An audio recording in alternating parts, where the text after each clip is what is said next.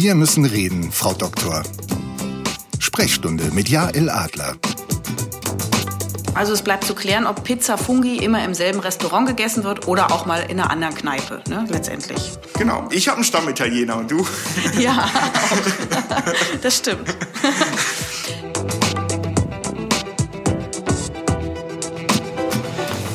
Hallo, ich bin Dr. Jael Adler. Ich bin Ärztin für Haut- und Geschlechtskrankheiten, Venenheilkunde und Ernährungsmedizin mit eigener Praxis in Berlin. Und hier bin ich alle zwei Wochen im Gespräch mit Kolleginnen und Kollegen aus den unterschiedlichsten Fachgebieten. Mich interessiert, warum wird jemand überhaupt Arzt? Mit welchen Themen wenden sich Patienten an den Facharzt? Was macht einen guten Arzt aus? Wie spricht man heikle oder schambesetzte Themen an? Wie finden wir Ärzte unsere Patienten eigentlich? Und wie gelingt es, dass Arzt und Patient sich richtig gut verstehen? Außerdem beantworten wir eure Fragen in einer schnellen Sprechstunde. Viel Spaß beim Zuhören. Bei mir ist Carsten Müller, studierter Sozialpädagoge mit Zusatzausbildung, Sexualtherapeut und auch Sexualpädagoge. Ja, genau. Herzlich willkommen, Carsten. Ja, danke schön für die Einladung. Ich freue mich. Ich freue mich auch. Wir haben ja auch schon zusammen was fürs Fernsehen gemacht, fürs öffentlich-rechtliche. Und da haben wir ganz viele Gemeinsamkeiten entdeckt. Ne? Ja, Tabus und schambesetzte Themen.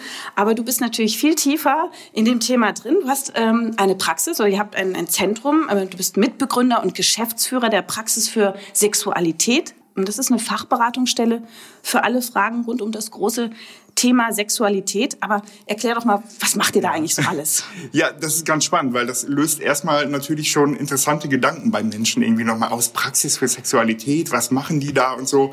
Und das hat sich damals auch schon darin geäußert, dass wir Praxisräume gesucht haben. Und mitten im Ruhrgebiet, wir haben ein Dreivierteljahr Praxisräume gesucht, weil es keiner als Praxis für Sexualität haben wollte. Oh. Ähm, sie wollen ein Schild aufhängen. Ja, wir würden auch gerne ein Schild aufhängen und so.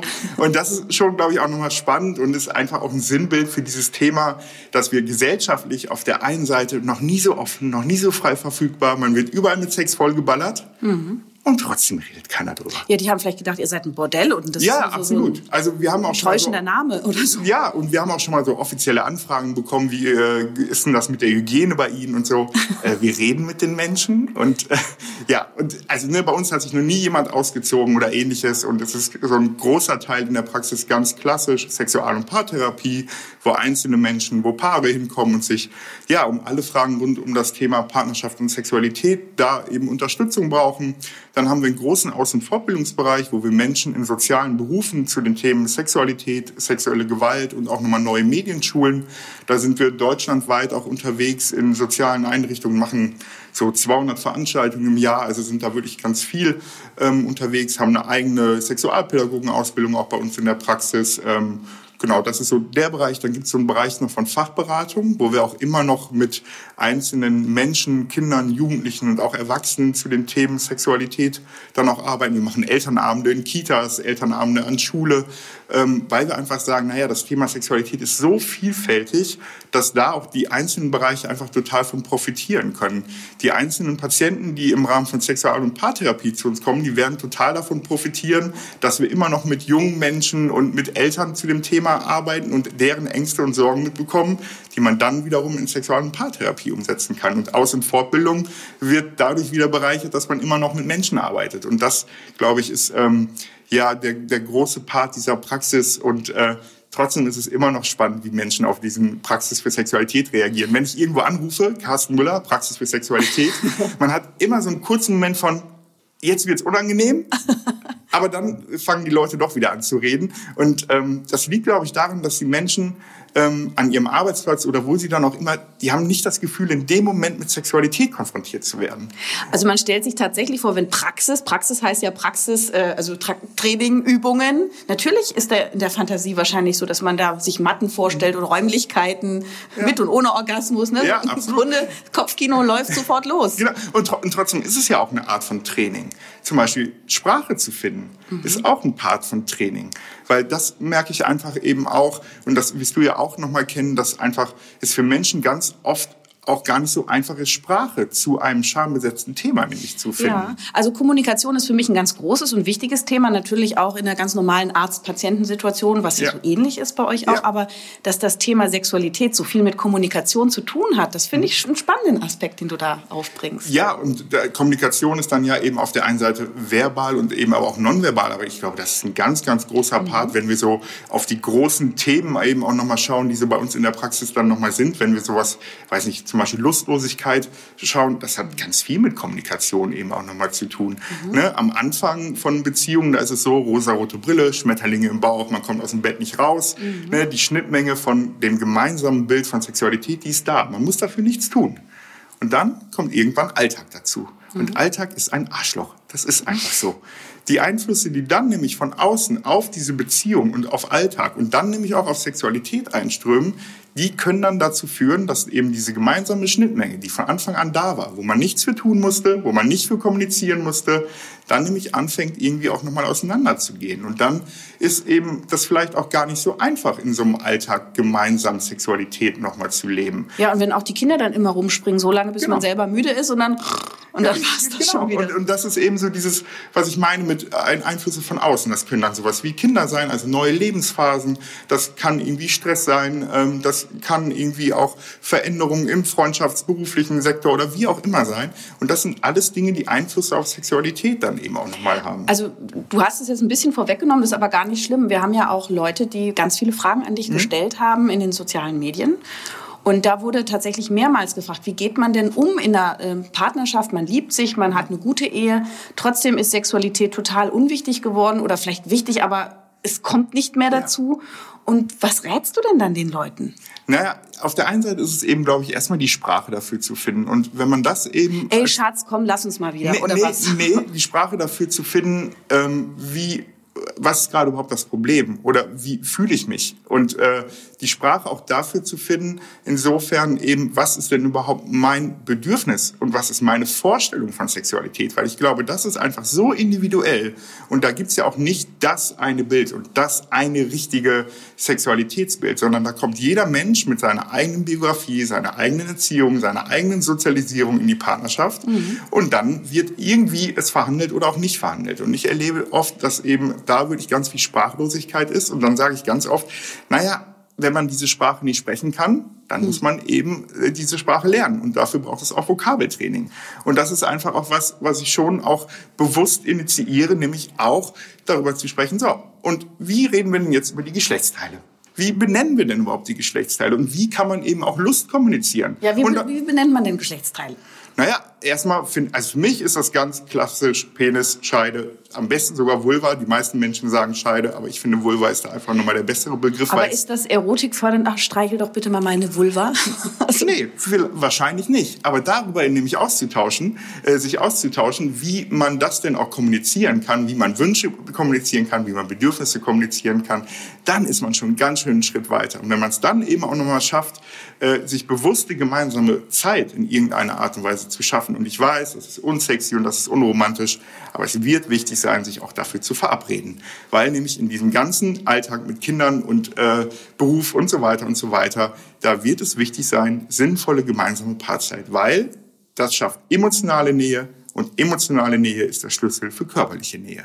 Gibt es denn in der deutschen Sprache schöne Begriffe für die Genitalien und sexuelle Dinge oder sind das eher so ähm, biologisch-technische oder ganz ordinäre Begriffe? Oder sind die ordinären gar nicht so ordinär, wie sie empfunden ja, die werden? Die Frage ist, warum, warum muss äh, das Geschlechtsteil irgendwie anders heißen als Arm oder Bein oder Nase. Das ist auch, ich, ich weiß nicht, ab wann ist denn ein Wort sexy und ab wann macht einem das Lust oder nicht. Ich glaube, da geht es ganz viel um Gewöhnung und dann eben auch wiederum dann nochmal Scham. Und die Frage ist ja einfach, muss es dann immer die konkrete Sprache sein? Gibt es eben auch die nonverbale Ebene? Aber wenn man auf der Ebene ist, dann ist man schon ganz schön weit. Ich oh. glaube, ist ganz oft wirklich auch nochmal so überhaupt wer macht denn hier den ersten Schritt und ähm, was wird denn eben auch nochmal erwartet oder auch nicht erwartet. Und da sind natürlich auch Bilder von Sexualität, die in Medien, Gesellschaft und letztendlich auch Pornografie dann eben auch nochmal passieren, eben auch dann nochmal Dinge, wo sich dann Menschen daran orientieren, was vielleicht auch gar nicht die Wirklichkeit ist. Also ich habe immer ein so ein ganz schönes Beispiel. Was ist deine Lieblingspizza? Ähm, ja, mit ganz viel Gemüsesorten drauf, so Zwiebeln und Champignons mhm. und äh, scharfen Peperoni. Genau, und du wirst ja wahrscheinlich jetzt nicht irgendwie bei jedem Pizzabesuch eine neue Pizza ausprobieren, oder? Also das ist doch schon eher, Nö. es wird immer was Gemüsiges in irgendeiner Art und Weise genau. sein. Ja. ja, und beim Sex ist das nämlich so, dass auf einmal die Leute denken, man muss total experimentierfreudig sein. Und man muss in irgendeiner Art und Weise nochmal sagen, ja, und jetzt müssen wir die Stellung noch und das Sexspielzeug noch und so weiter und so weiter, weil man irgendwie das Gefühl hat, nee, es muss immer höher, schneller weiter. Mhm. Und dann denke ich, also ich, bei mir ist es Pizza Fungi ja. und, und, und ich stehe total auf Pizza Fungi. Ja, und es kann sein, dass ich mal was anderes ausprobiere, aber ich dann auch wieder zurück zur Pizza Fungi gehe. Mhm. Und das ist, glaube ich, einfach auch so eine Gelassenheit nochmal zu bekommen mit dem, was man irgendwie auch nochmal hat. Und die Frage ist einfach, ähm, und das finde ich, kann sich, sollte sich jeder stellen und auch in jedem Paar nochmal Thema sein, was brauche ich, um glücklich zu sein? Und das wirst du den Menschen nicht erzählen können, das werde ich den Menschen nicht erzählen können. Das wird nur jedes Paar, jede Beziehung, jeder für sich selber in irgendeiner Art und Weise besprechen können. Und bei dieser Frage, was brauche ich, um glücklich zu sein, wird es auch um den Punkt Sexualität gehen. Wie wichtig ist Orgasmus? Ist Orgasmus wichtig, nicht wichtig? Wie viel ist, äh, wie wichtig ist Kuscheln? Wie viel, wie wichtig ist Nähe, Knutschen? Wie auch immer. Mhm. Und das in irgendeiner Art und Weise zu kommunizieren, das ist, glaube ich, das ist richtig Champions League, weil das ist auch schwer. Aber dann ist man schon auf einem ganz schön guten Weg. Ist es denn vielleicht auch so, wenn die Sexualität langsam flöten geht, dass da noch andere Dinge im Raum stehen, die jetzt gar nichts mit der Sexualität zu tun haben, sondern Störungen im Paarverhältnis? Also äh, den Partner bestrafen wollen oder ähm, sauer sein, dass der Partner irgendwas gemacht hat, selber gekränkt sein und dass man dann Sex, Sex als ähm, Instrument äh, nimmt, den man, den man, das man verschenkt oder das man verweigert? Ja, auf jeden Fall. Also das, das gibt es, glaube ich, schon. Also es ist eben, so dieses Liebesentzug ist ja schon auch immer was, ähm, was ja teilweise sogar zum Glück heute hoffentlich nur noch ganz wenig auch in der Erziehung von Kindern ja eben auch nochmal genutzt wurde. Also es ist ja schon eine Waffe in Anführungsstrichen so. Ähm, und trotzdem ist es so, ja, das können natürlich Dinge sein. Also Sexualität ist ja nie losgelöst von Partnerschaft. Es gibt Menschen, die kommen als Paar zu mir und sagen, ja, also beim Sex, da läuft alles, ist nur, wir haben so ein Partnerschaftsproblem. Mhm. dann gibt es Menschen, die kommen, ja, bei uns partnerschaftlich ist alles cool, aber Sexualität ist schwierig. Man landet immer beim anderen Thema, bei dem anderen Thema auch. Mhm. Man, ist, Sexualität ohne Partnerschaft wird nicht funktionieren. So, also wenn es dann im Rahmen einer Partnerschaft ist. Also, mhm. ne, das wird immer einen Einfluss haben. Wenn Sexualität, wenn ich das Gefühl habe, nicht begehrenswert zu sein, dann wird das ein Gefühl äh, sein, auch im Rahmen von Partnerschaft, aber auch im Punkte von Sexualität. Also das wird ja was machen. Darum kann, man kann sich voneinander trennen. Ich saß mal auf einer Hochzeit, interessanterweise, neben einer Psychologin und die sagte, ach, also Beziehungen sind eh nur für zehn Jahre gedacht. Die Natur will das gar nicht anders.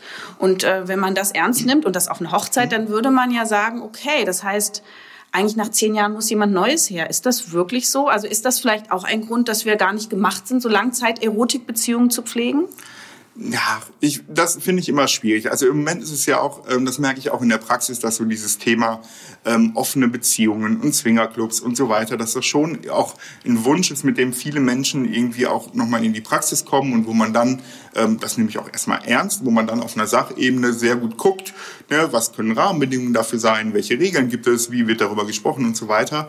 Und in ganz letzter Instanz gehen aber nur ganz wenige Menschen mit dem Gefühl raus, yo, wir machen das jetzt und das funktioniert. Mhm. Und ähm, ich weiß nicht, ob Menschen dafür geschaffen sind oder nicht. Ich finde, darum geht's auch gar nicht, sondern es ist einfach das Thema wieder, das kann nur jeder für sich entscheiden. Und bei mir geht es um das bewusste Entscheiden. Und wenn ich bewusst für mich die Entscheidung treffe, nö, äh, Monogamie ist für mich scheiße, will ich nicht, ja, okay, dann ist das die bewusste Entscheidung. Dann muss ich mit den Konsequenzen leben. Ich trage Verantwortung für das, was ich tue.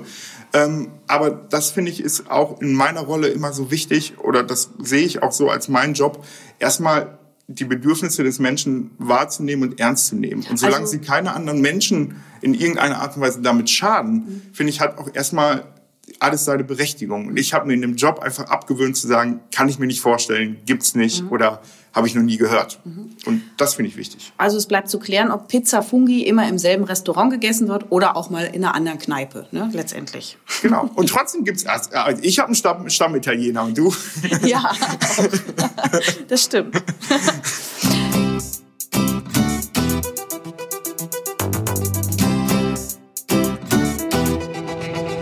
Sag mal, warum hast du dich für dieses Fachgebiet entschieden? Wie kommt man denn dazu?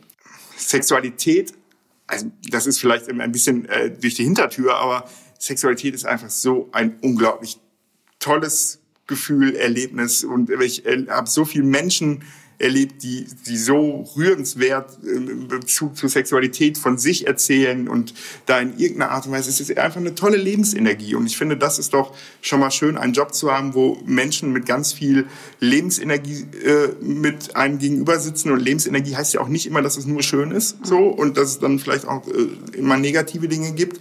Und ich bin aber vor allem auch durch die Sprachlosigkeit nämlich da reingekommen, weil ich ähm, in äh, einer Jugendhilfeeinrichtung früher gearbeitet habe als Sozialpädagoge ähm, mit Jugendlichen, jungen Erwachsenen. Da ist dann einfach das Thema sowieso irgendwie total dran.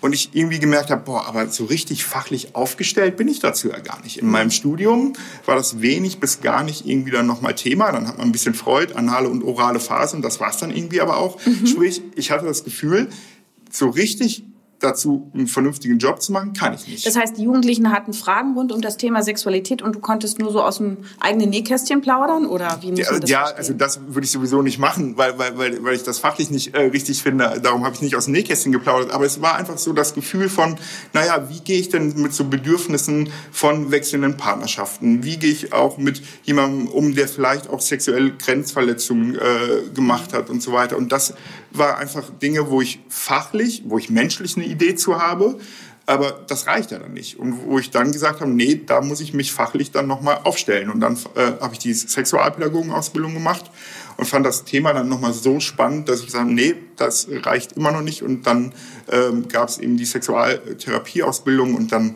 ja, wie das dann eben so ist, in der Sexualpädagogenausbildung habe ich dann äh, meine äh, Kollegin kennengelernt und mit der ich dann jetzt eben auch die Praxis gegründet habe. Mhm.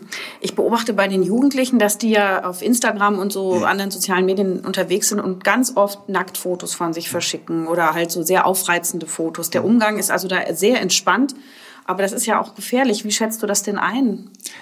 Ja, da ist man ja auch schnell bei dieser Frage so von Wirkung von auch von Pornografie und so weiter. Und ähm, ich finde, es ist immer sehr schnell gesagt, so diese Thema Generation Porno und alles ist so schlimm und so weiter. Mhm.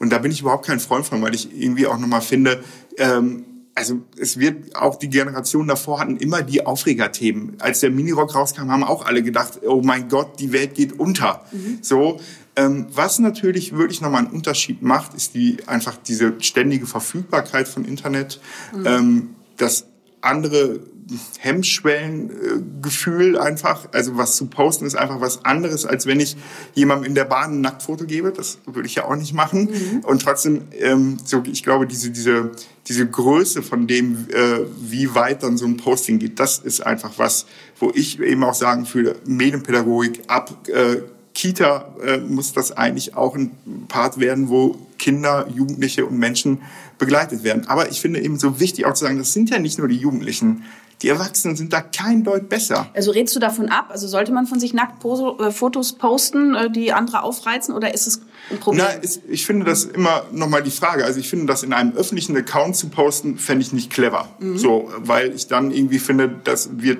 das Foto wird nicht mehr weg sein. Wenn man dann irgendwie aber ähm, per E-Mail an eine Adresse äh, schickt, wo ich, wo man das Gefühl hat, ähm, ja, da ist ein Mensch, dem ich vertraue, dann darf das ja jeder selber entscheiden. Das naja, aber meistens ist es doch so, dann äh, schicken Mädels äh, aufreizende Fotos an irgendwelche Jungs, die sie toll finden und dann machen die davon Screenshots oder die speichern sich das Foto ab und dann ist das da und dann ist es in der Welt. Und das sind ja nicht immer äh, langgewachsene Vertrauensverbindungen. Nein, nein, genau. Und, und, und das, das finde ich schon, schon schwierig. Da würde ich auch da müssen mit Jugendlichen auch zu gearbeitet werden, auf jeden Fall. Aber pauschal zu sagen, das geht nicht, mhm. das finde ich einfach schwierig. Mhm. So, ich finde eben, man darf auch jungen Menschen zugestehen, für sich Entscheidungen nochmal zu treffen. Auch in Bezug auf eigenen Körper und auch in Bezug auf eigene Fotos. Und wenn dann Jugendliche und junge Menschen sagen, ich nutze das gerade für meine Bestätigung oder wie auch immer, ähm, das sind ja auch nicht immer bewusste Prozesse, dann finde ich das erstmal okay. Ich finde aber, wir als erwachsene Menschen und als Gesellschaft sind doch in der Verantwortung, den Jugendlichen und den jungen Menschen vorher eine Idee dazu zu geben, damit die sich überhaupt bewusst entscheiden können. Mhm. Weil das, glaube ich, ist nämlich ganz oft nicht so, dass äh, die Jugendlichen in der Lage sind, es bewusst zu entscheiden, weil nämlich an vielen Stellen es keine Kommunikation darüber gibt, Eltern sprachlos sind, ähm, Schule sprachlos ist und ganz viele Leute sprachlos sind, auch in Bezug auf Aufklärung und Sexualität. Mhm. Weil wenn sich diese Sprachlosigkeit durchzieht, dann wird doch ganz oft auch Internet genutzt, um sich zu informieren in Bezug mhm. auf Sexualität. Dann wird doch auch ein Posting nochmal genutzt, um in irgendeiner Art und Weise ein Feedback zu kriegen. Das ist das, warum es so vulgäre und derbe Sprache auch nochmal gibt, weil das oft auch die Sprachlosigkeit der Erwachsenen nochmal widerspiegelt. Weil um dann die Erwachsenen zu kitzeln, nutze ich eben, eben dann auch nochmal Wörter, die vielleicht die Erwachsenen richtig doof finden. Aber dann kriege ich jedenfalls mal ein Feedback hm. zu dem Thema Sexualität. Ich habe mich mit einem jungen Sporttrainer unterhalten und der sagt, die nachwachsende Generation an, an Partnerinnen, die sind alle vorinformiert, äh, haben Pornos geschaut und wissen, äh, Sex geht so und so und die turnen das quasi nach. Mhm. Und er vermisst das Gefühl dabei, die Erotik und auch dieses gemeinsame Entwickeln. Wie schätzt du das ein? Also dieses, ähm, ne, dann informiert man sich, aber ist das wirklich eine richtige Information, die man da bekommt und setzt das nicht die jungen Leute auch unter Druck und dass sie dann denken, oh, jetzt muss ich so und so aussehen dabei und so und so performen. Total. Und schon mit äh, 14 quasi äh, so und so viel Erfahrung auch haben. Absolut. Also das setzt Menschen unter Druck, aber nicht nur junge Menschen. Das setzt auch genauso Erwachsene unter Druck. Und das ist eben, finde ich, wirklich auch nochmal wichtig, weil da ich, erlebe ich auch ganz viele Erwachsene, die da genauso nachtouren und die genauso dieses Gefühl haben von, ja, mein Penis ist zu klein und vielleicht ist die Spermamenge eben auch nicht genug und Frauen, die dann auch irgendwie denken, na ja, aber Analsex muss ich ja anscheinend tun und so weiter und so weiter.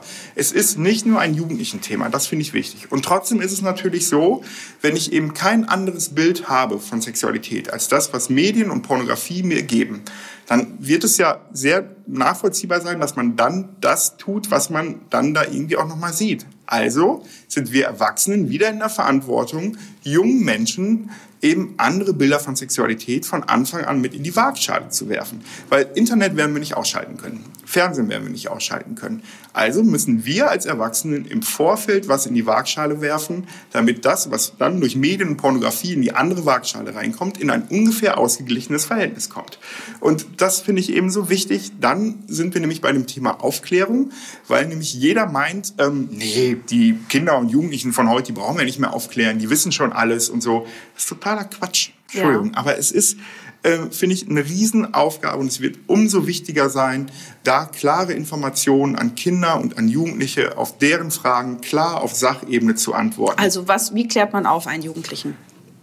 Man klärt am besten schon Kinder auf. Ja. Weil es wird deutlich leichter sein, Kinder aufzuklären als Jugendliche. Ja. Und Kinder insofern aufklären, dass deren Sachfragen auf Sachebene geantwortet werden. Also ich muss da nichts mit Bienchen und Blümchen erzählen. Das heißt aber, die Kinder müssen eine Frage stellen und der genau. Erwachsene antwortet ja. auf die Frage. Ja. Aber wir sollten vielleicht doch nicht, oder ja, äh, Themen von uns aus aufbringen?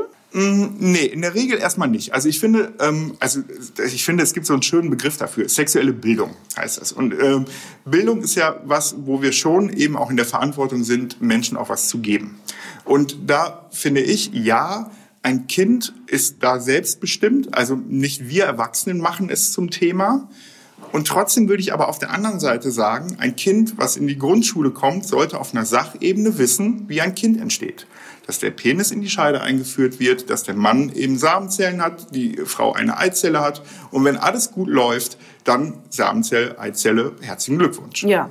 Und da finde ich nämlich auch so wichtig, weil da kann ich auch mehrere Botschaften nochmal mitgeben. Sex ist erstmal was, das machen Erwachsene. Stimmt nicht hundertprozentig, kann ich Kindern aber total gut sagen, weil dann ist nämlich für Kinder auch nochmal klar, Erwachsene haben keinen Sex mit Kindern, habe ich schon mal schön auch einen Präventionspart nochmal mit drin. Und dann eben wirklich auch nochmal Grundschule, wenn Kinder in die Grundschule kommen, würde ich schon sagen, dann muss ich es auch in irgendeiner Art und Weise zum Thema machen, weil nämlich ähm, wir waren vor einem halben Jahr waren wir in einem Gymnasium Oberstufe und haben da mit den Oberstufenschülern und Schülerinnen Projekte zum Thema Pornografie gemacht und haben eine anonyme Befragung gemacht, wann die das erste Mal in ihrem Leben ein Hardcore-Porno gesehen haben. Was denkst du? Wie alt waren die? Acht, neun wahrscheinlich. Ja, genau. Mhm. Zwischen acht und zehn. Ich habe ja auch Kinder, ich weiß ja, wann die ja. mit was in Kontakt genau. kommen. Und dann ist es mir doch lieber, dass ich vorher schon was denen gegeben habe, als das, dass sie mit acht, neun dann eben um die Ohren geballert bekommen. Auch da wieder finde ich wichtig, die suchen ja nicht direkt nach Pornografie. Das sind ja oft Zufallsfunde oder Dinge, wo sie durch äh, ja, unterschiedliche äh, Ebenen draufkommen. Google mal Möpse. Du wirst wenig Hunde finden. Und das sind ja durch so Zufallsfunde kommen dann auf einmal Kinder, äh, mit Sexualität in Berührung, wo die vorher noch keine Idee zu haben. Und das ist, glaube ich, wichtig, dass Kinder vorher eine Idee dazu kriegen. Mhm. Und da wird man auch keine Kinder mit verstören. Die Kinder werden dann auch als Jugendlicher nicht eher Sex haben oder ähnliches. Das ist ja manchmal so eine Sorge, dass je eher man Kinder aufklärt, desto eher haben die auch Sex. Das Gegenteil wird der Fall sein. Wenn ich einem Kind ähm, nie Zugang zu Süßigkeiten gewähre, und dann als Jugendlicher hat äh, dann die Person auf einmal Zugang zu Süßigkeiten.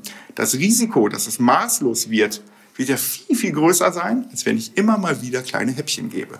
Und so ist das mit der Sexualität auch. Dann kann es immer noch sein, dass die Person früh Sex hat, aber dann ist es eine bewusste Entscheidung, mhm. weil ich vorher schon die Informationen bekommen habe. Und wie schafft man den Sprung von dem biologischen sich vermehren zur Erotik, zur Lust und diesen ganzen Aspekten, die ja für Kinder ein total aufregendes Rätsel und auch für Erwachsene ja immerhin auch noch ja. äh, sind und manchmal auch bleiben. Also wie, wie schafft man das? In, indem ich auch ganz viel, ganz äh, viel auch äh, schon über Gefühle eben auch arbeite und dann gar nicht im sexuellen Kontext. Also ganz viel an sexueller Bildung passiert nämlich auch im nicht sexuellen Kontext. Wenn ich Kinder frage, und wie ist das gerade auf der Schaukel? Wie fühlt sich das im Bauch an?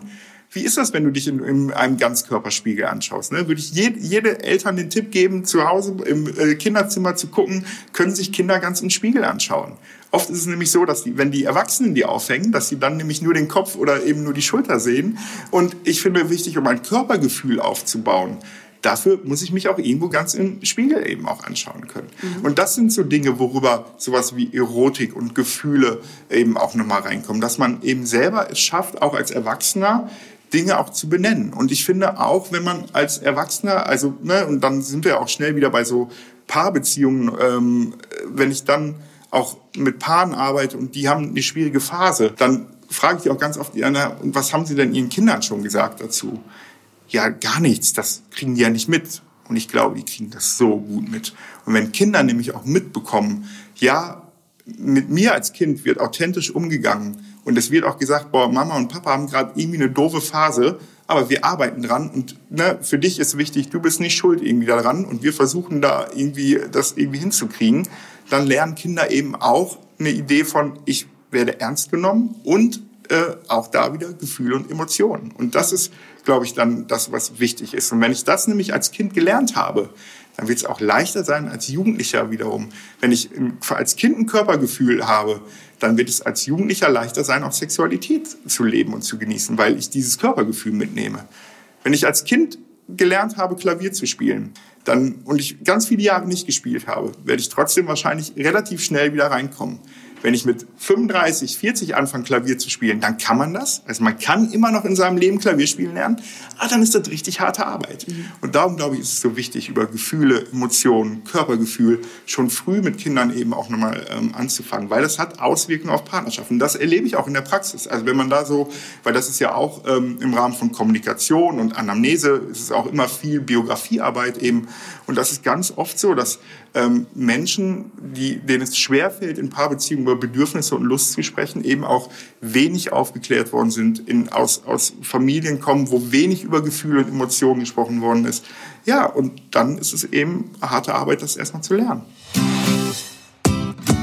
Wir kommen nachher mal zu noch ein paar brennenden Fragen von den Hörern. Mhm. Ähm, vorher würde ich aber gerne mit dir über Kommunikation noch mal genauer sprechen ja. und auch so ein bisschen um vielleicht Schubladen, die es so gibt.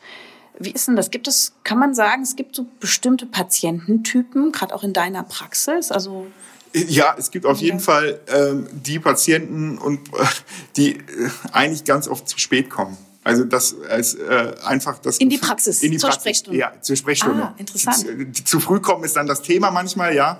Ähm, aber ähm, nee, würde ich das Gefühl, dass die Hemmschwelle zu einem Sexualtherapeuten zu gehen, ähm, mit seinen Problemen. Da muss einfach einiges passieren. Also Sie haben das Problem schon so lange schwelen lassen ja, und kommen genau. deswegen genau. später, als es ja. gut gewesen wäre. Okay. Genau, genau. Also ne, wirklich so, äh, dass das Thema ja, ich schaffe das irgendwie alleine und so weiter und dann einfach ähm, sich zu spät Hilfe holen. Mhm. So. Und das ist, glaube ich, auch insgesamt ein Problem, was in Deutschland sich einfach im Rahmen auch von Psychotherapie so durchzieht. Also dass es eben nicht ähm, angesehen ist, sich Unterstützung auch auf einer psychischen Ebene nochmal zu holen. Und dass es eben nicht äh, normal ist, dass man nicht darüber berichtet oder ähnliches. Und das ist eben bei dem Sexthema dann noch größer. Wobei, wie ich mitbekomme, gibt es zu wenig Psychotherapieplätze. Also es gibt, gäbe schon Interesse, aber es gibt einfach nicht so viele Therapeuten auch. Ne? Ja, genau. Das ist noch, noch, mal, noch mal ein anderes Thema. Ja, absolut. Wartelisten sind enorm. Mhm. Ist bei uns leider in der Praxis eben auch so, mhm. weil es eben rein zu diesem Sexualitätsthema eben auch gar nicht so viel gibt. Das ist eben auch so. Und trotzdem aber wirklich diese, diese Schwelle, und da tun sich auch Männer nochmal äh, oft schwerer, aber das ist ja sowieso, glaube ich, so ein Männerding, die mhm. gehen ja auch nie zum Arzt und so, mhm. ähm, dann wirklich sich da so eine beraterische Hilfe zu holen, das ist oft eine Hürde, die ich dann nochmal erlebe. Und ansonsten ist es so, dass ganz am Anfang in den Erstgesprächen auch da wirklich erstmal diese Beziehungsebene stimmen muss.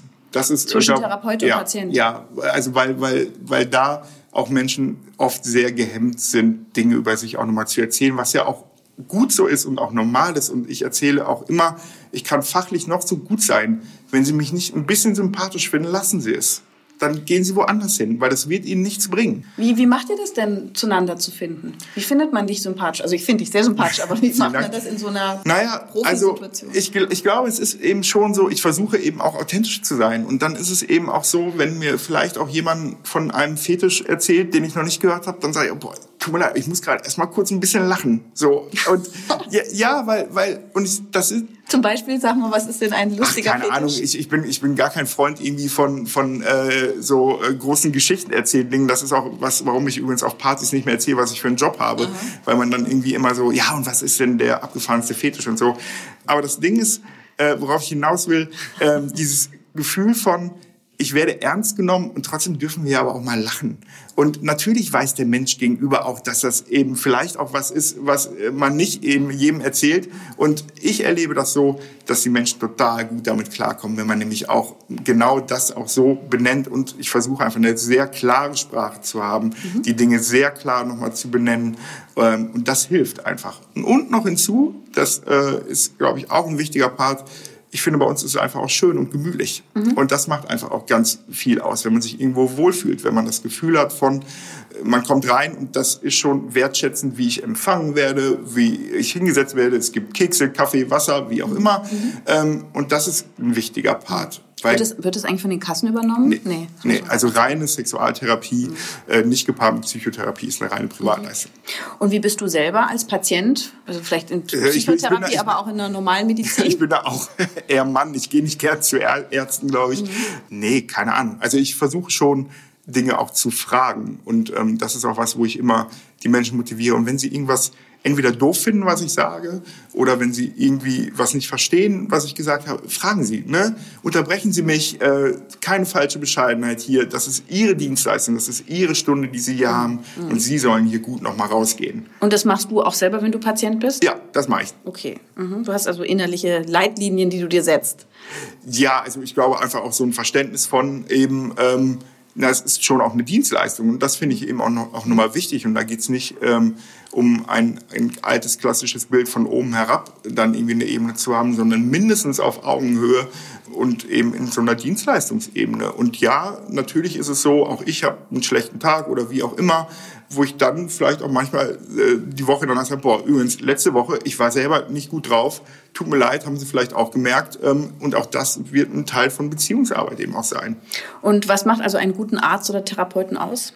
Na, ich finde, da, da gibt es ja zwei Ebenen. Das eine ist, wenn man so insgesamt mal auf den medizinischen Bereich schaut, erlebe ich schon auch, dass Ärzte, Fachärzte, Allgemeinmediziner ähm, oft selber sehr sprachlos in Bezug auf Sexualität sind. Mhm. Also ich finde, also ich habe schon einige Patienten gehabt, wo ich äh, wirklich das Gefühl habe, da hätte der Hausarzt auch schon längst mal nachfragen können, darüber ins Gespräch Gib kommen können oder ähnliches. Sag mal, was? Also dass eben zum Beispiel ein Mann schon über viele Jahre ähm, äh, Lustlosigkeit und Erektionsprobleme irgendwie auch hat, das im Hausarzt berichtet und der Hausarzt eben dann klassisch nochmal sagt, ja, das ist jetzt in ihrem Alter so so und da kann man jetzt auch nicht so viel machen und so.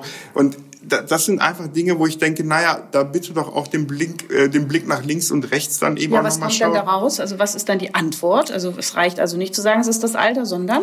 Naja, eben mindestens nochmal zu gucken, ja, okay, ich nehme das ernst und dann äh, verweise ich sie an den Urologen und gucke eben auch nochmal, das würde ich eben übrigens auch immer machen, wenn jemand mit Erektionsproblemen zu mir kommt und es vorher keine medizinische Abklärung gab, wäre das Erste, was ich mache, erstmal zum Urologen schicken, um überhaupt eine medizinische Abklärung zu haben. Gibt es eine medizinische Ursache für Erektionsprobleme? Gibt es eine medizinische Ursache für Schmerzen beim Sex? Dann wird jemand zum Gynäkologen geschickt oder ähnliches. Also mir ist immer diese Vernetzung der Arbeit für den Patienten einfach total wichtig. Also erstmal organische Ursachen ausschließen, ja. Nervenerkrankungen, Blutgefäßprobleme, Durchblutungsdinge, genau. Diabetes Absolut. und so. Ja, und ich finde eben insgesamt einfach auch auch da proaktiv zu sein als Arzt und auch das mhm. Sexualitätsthema mal auf den Tisch zu bringen. Zum Beispiel auch in so therapeutischen Settings von Physiotherapie, wo vielleicht Menschen eben auch aufgrund, weiß nicht, das Bein gebrochen haben ähm, und dann vielleicht auch länger irgendwie beeinträchtigt sind, auch darüber mal zu sprechen, was das vielleicht mit dem Sex macht. Mhm. Weil es ist nicht pauschal so, dass dann die Menschen sich trauen, das Thema anzusprechen. Ja, also wenn man eine künstliche Hüfte hat, äh, was sagt denn da der Orthopäde oder also, also da muss man ja auch dann irgendwann die Beine wieder in alle Richtungen schwingen können. Ja, ja, aber. Springt es dann raus beim Sex, die Hüfte? Ja, ehrlich gesagt, weiß ich nicht, keine Ahnung. Aber das ist doch was, wo der äh, Orthopäde dann eine Idee zu haben muss ja. und eben auch den Menschen eben genau das eben auch aufs Tablett bringen muss und sagen, ah ja, übrigens, natürlich haben Sie hier die Beeinträchtigung, wie Sie den Tag, dafür kriegen Sie Krücken. Und beim Sex achten Sie aber bitte da und darauf. Mhm. Und das fehlt mir an vielen, vielen Stellen. Genauso wie es dann eben auch ähm, ganz oft im Rahmen, wenn Medikamente verschrieben werden, wo es eben auch bei Psychopharmaka ja auch äh, oft eine Nebenwirkung von eben Beeinträchtigung von Lust eben auch nochmal gibt. Das finde ich total wichtig zu sagen. Mhm. Dann kriegt ein Mensch äh, Antidepressiva aufgrund einer Depression und dann funktioniert es auf einmal mit dem Sex nicht mehr, man hat keine Lust und kommt dadurch wieder in die nächste Depression. Das kann es ja nicht sein. Mhm. Und darum finde ich eben so eine gute gute Sexualanamnese ist in jeder ähm, Praxis auch ein ganz wichtiger Part, in deinem ja auch. Mhm. Also wenn, wenn Menschen sich nicht im wahrsten Sinne wohl in ihrer Haut fühlen, ist es da auch wichtig, da vielleicht trotzdem auch nochmal ins Gespräch zu kommen.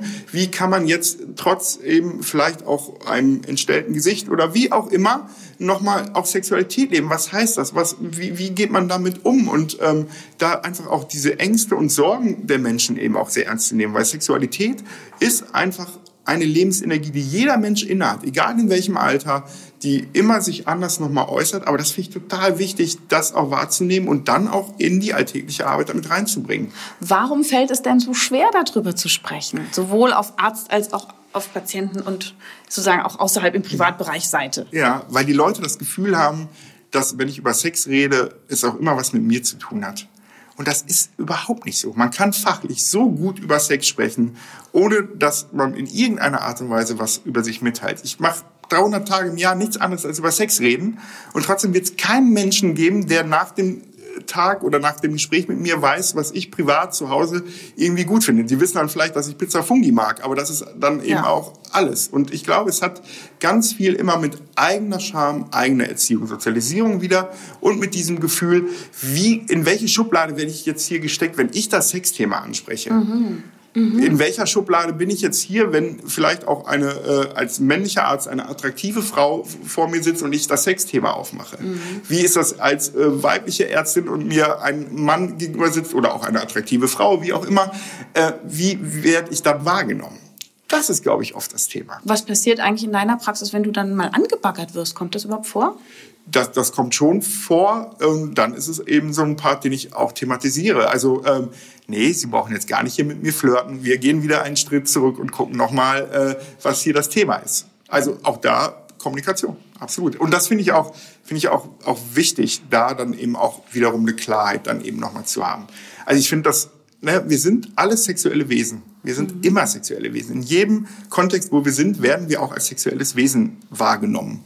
Und darum wird es auch völlig normal sein, dass Menschen sich eben auch Gedanken machen diesbezüglich. Wenn ein Patient bei dir ist und dir eine aufregende Geschichte erzählt, die du vielleicht auch aufregend finden könntest als Privatperson, berührt es dich als Therapeuten? Also muss ein Patient dann denken, oh, jetzt wird mein Therapeut erregt dadurch? Nee, gar nicht. Mhm. Also das ist aber, also ich, ich finde eben, da ist Job dann eben auch Job und dann ist der Job auch nicht anders als andere Jobs. Also man hat natürlich ähm, Geschichten und wo, wo, man, wo man ein Gefühl zu hat und vielleicht auch nochmal ein intensiveres Gefühl, eine Emotion nochmal zu hat als zu anderen. Mhm. Und trotzdem aber gibt's ja für einen selber ein sehr klares Bild und das ist ja auch in meiner Ausbildung ein Riesenthema gewesen. Also so die eigene Selbsterfahrung, das eigene Part von meinem Blick auf Sexualität, um einfach genau solche Triggerpunkte auch für sich klar zu haben. Mhm. Ne, was sind meine eigenen Themen? Durch welche Themen muss ich noch mal mehr die professionelle äh, Blick irgendwie dann noch mal drauf mhm. haben? Und, und das hat ja jeder. Also jeder hat ja so, so Themen, wo man dann das Gefühl hat, ja, da muss ich jetzt aber auch gut in meiner professionellen Rolle bleiben, aber dann ist es auch klar und dann ist es wieder bewusst. So. Also in der Psychoanalyse spricht man ja von Übertragung und mhm. Gegenübertragung. Also der Patient äh, sieht vielleicht in dir einen Vater und du hast aber dann auch äh, ein, eine Gefühlsreaktion und musst die dann ja auch professionell erkennen. Ähm, was passiert denn, wenn du wirklich, also das lässt sich ja vielleicht auch nicht immer vermeiden, wenn du merkst, oh, ich kann diese Person irgendwie gar nicht abhaben und jetzt habe ich ganz schlechte Gefühle der gegenüber. Schaffst du da immer die Professionalität zu behalten oder wie gehst du mit solchen schlechten Gefühlen um? Naja, also ich versuche das von Anfang an einfach sehr gut. Also Erstgespräch ist zum Beispiel für mich immer für beide Seiten. Also es gibt auch nach Erstgesprächen, das passiert sehr selten, aber passiert auch, dass ich auch Patienten sage, ich kann mir nicht vorstellen, mit ihnen zusammenzuarbeiten. Das tut mir leid, ähm, aber das passt von der Chemie eben auch nicht. Ähm, Sie können das gerne hier bei der Kollegin probieren oder wie auch immer, können dann auch gerne hier nochmal ein Erstgespräch vereinbaren. Aber mit mir wird Ihnen das nichts bringen. Und dann ähm, sind die Reaktionen dann auch sehr unterschiedlich. Das muss man auch sagen, von Eingeschnapptheit bis hin zu, oh, das ist aber nett, dass sie das dann trotzdem so kommunizieren. Und trotzdem ist es aber für mein eigenes Seelenwohl einfach auch wichtig. Und ähm, wichtig ist dabei dann eben auch so diese ständige Auseinandersetzung auch mit Kollegen, Kolleginnen im Rahmen von Supervision, kollegialer Beratung, eben da dann eben auch anonym über Fälle und Situationen ins Gespräch zu kommen, um da eben selber aus dem Tunnel auch den Blick von außen nochmal zu kriegen, weil das ist natürlich schon eine Gefahr, aber eben auch in der Praxis so schön, ähm, dadurch, dass ich nicht nur Sexual- und Paartherapie mache, sondern auch Aus- und Fortbildung und auch andere Dinge, ist man nicht nur in diesem therapeutischen Kontext drin. Wenn ich da fünf Tage die Woche nichts anderes machen würde, dann wäre das, glaube ich, schon nochmal ein Part, wo man noch mehr drauf achten muss. Aber dadurch, dass das ein paar Tage die Woche ist, hat das einen äh, ganz anderen Wert. Und ich glaube, dadurch bin ich auch besser in dem, was ich da tue, weil es nicht nur das ist. Und wo, wo ist deine persönliche Grenze? Also was wäre etwas, worüber du nicht sprechen möchtest mit einem Patienten? Also über meine eigene Sexualität würde, ja. ich, würde ich nicht mit einem Patienten sprechen. Und ansonsten gibt es da pauschal erstmal keine Antwort drauf. Ich meine eher, ähm, also weil du sagst, ist, manchmal sagst du einem Patienten, oh nee, das ist nichts, wir können nicht miteinander. Ach so, hm? Also was, was, was da, passiert, dass du sowas sagst? Die Sympathiekeule dann eher. Also dann würde ich so das Gefühl von, wir werden nicht warm, ähm, das ist menschlich nicht auf einer Ebene. Es geht nicht um den Inhalt. Also nee, um den Inhalt geht es in der Regel nicht. Es geht eher um, um wirklich um die Chemie. Weil, weil ich dann das Gefühl habe, dass diese Person bei mir was auslöst, was ich professionell nicht gut begleiten kann. Mhm. Also was ich jetzt als Ärztin auch mitnehme, wie wichtig die Sexualanamnese ist. Also nicht nur, was machen Sie sportlich und wie ernähren Sie sich und wie geht der Stuhlgang, sondern auch, wie klappt es mit dem Sex. Ein guter Tipp an alle Mediziner. Ja, absolut. Und, und je normaler das für einen selber wird, desto normaler ist es nämlich auch für die Patienten. Weil wenn es dann völlig normal ist, dass, dass ich das gefragt werde und vielleicht bei dem nächsten Arzt das auch gefragt werde, dann ist das für mich normaler und ich finde eben doch ein Arzt, der auch eine Vertrauensperson ist, da ist doch das Thema Sexualität gut aufgehoben. Genauso wie es doch auch in Familie total gut aufgehoben ist. Da denke ich doch immer, boah, Familie ist doch der Ort, um über Sexualität mit Kindern ins Gespräch zu kommen. Wo, wenn nicht in Familie? Und so ist das eben, finde ich, bei Ärzten, wenn es um Medizin und sowieso ja auch sehr intime Details geht, wo, wenn nicht da, kann ich auch über Sexualität sprechen. Ja, da ist natürlich das Setting dann auch wichtig. Ne? Kann, die, kann die Tür nicht immer auf und zu gehen und ja. man braucht eine gewisse Intimität und, und Zeit. Eben, ja, genau. Und dann sind wir eben natürlich sehr schnell auch äh, bei kassenärztlichen Dingen und so weiter. Wie viel Zeit hat man eben auch, um Emotionalitäten zu bedienen, um emotional auch ins Gespräch zu kommen? Weil das ist ja erstmal was, was Krankenkassen nicht bezahlen. Das muss man ja einfach sagen. Und das ist, glaube ich, dann eben, ähm, wenn wir über diese Kommunikation sprechen, äh, finde ich auch so ein gesellschaftspolitisches äh, Thema. Wie viel ist es uns wert, dass Menschen eben auch über Emotionen und Gefühle ins Gespräch kommen? Und wie viel ist da nämlich auch eigentlich von äh, ja, Prävention für andere Krankheiten?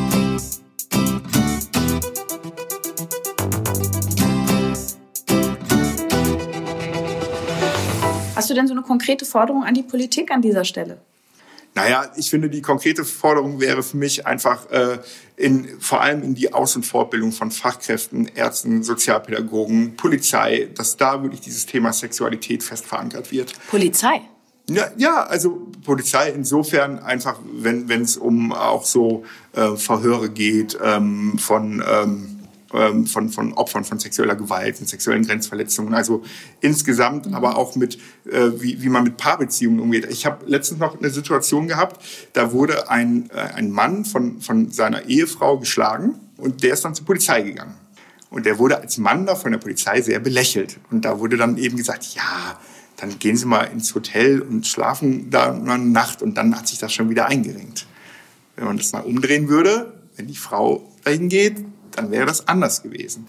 Mir geht es nicht darum, dass dann wer irgendwie ärmer dran ist oder schlimmer, aber ich finde eben, ich finde es wichtig, da keine Geschlechterunterschiede zu machen. Mhm. Und es gibt Gewalt, die von Frauen ausgeht, es gibt Gewalt, die von Männern ausgeht und so weiter und so weiter. Das meine ich so in Bezug mhm. auf Polizei. Und ich finde einfach, alle Menschen, die so im sozialen Bereich tätig sind, und da gehört für mich Medizin genauso dazu wie zum Beispiel sowas wie Polizei, die brauchen auch eine Idee von so einem Thema wie Sexualität. Ich finde das einen ganz interessanten Aspekt, den du da bringst. Also Männer, die betroffen sind von häuslicher Gewalt, die könnten sich ja wehren, aber sie wollen nicht, weil sie wollen der anderen Person nicht wehtun, sie wollen die nicht verletzen und dann wird ja auch dann eben, werden sie belächelt in der Tat, weil sie ja doch eigentlich die Starken sind und dann kommt ja so dieses, du bist ein Waschlappen so in, in den Raum, ne? Das ist ganz schön schlimm. Ja, und, und ich meine, wenn, wenn wir jetzt schon bei dem Gewaltsthema sind, das ist ja, geht ja bei sexueller Gewalt auch. Also wir sprechen immer von Tätern. Es gibt auch Täterinnen. Nur da ist, glaube ich, der Blick einfach sehr wenig dann nochmal für da, weil ähm, ne, stell dir eine dieselbe Situation vor. Die Mutter geht in die Sammelumkleide der neunjährigen Jungs beim Fußball. Der Vater geht in die Sammelumkleide der neunjährigen Mädchen beim Ballett. Mhm. Auf der Sachebene ein und dieselbe Situation die Reaktionen werden oft sehr unterschiedlich sein. Und das finde ich einfach schwierig, dass da letztendlich angefangen wird, ähm, ein, ein Geschlecht unter Generalverdacht zu stellen, dass es dann Kitas gibt, wo männliche Erzieher per Schutzkonzept nicht wickeln dürfen und so. Und ich finde, das geht nicht. Also das ist einfach ein Problem, ähm, äh, ja, sexuelle Gewalt ist eine Form von Gewalt, absolut. Und das äh, wünscht man keinem Menschen. Ähm, aber da auch auf dem Schirm zu haben, ähm, ich sage immer so schön, Menschen missbrauchen Menschen. Mhm. Nicht Berufsgruppen, nicht Geschlechter, nicht Girokontostände oder ähnliches, auch nicht Priester. Äh, also ne, Menschen missbrauchen Menschen und das finde ich ist so wichtig. Wie, wie ist eigentlich dein Standpunkt zum MeToo-Thema an dieser Stelle? Naja, erstmal ist MeToo einfach ein Riesenanstoß gewesen, um überhaupt in, über das Thema ins Gespräch zu kommen. Und das ist wichtig.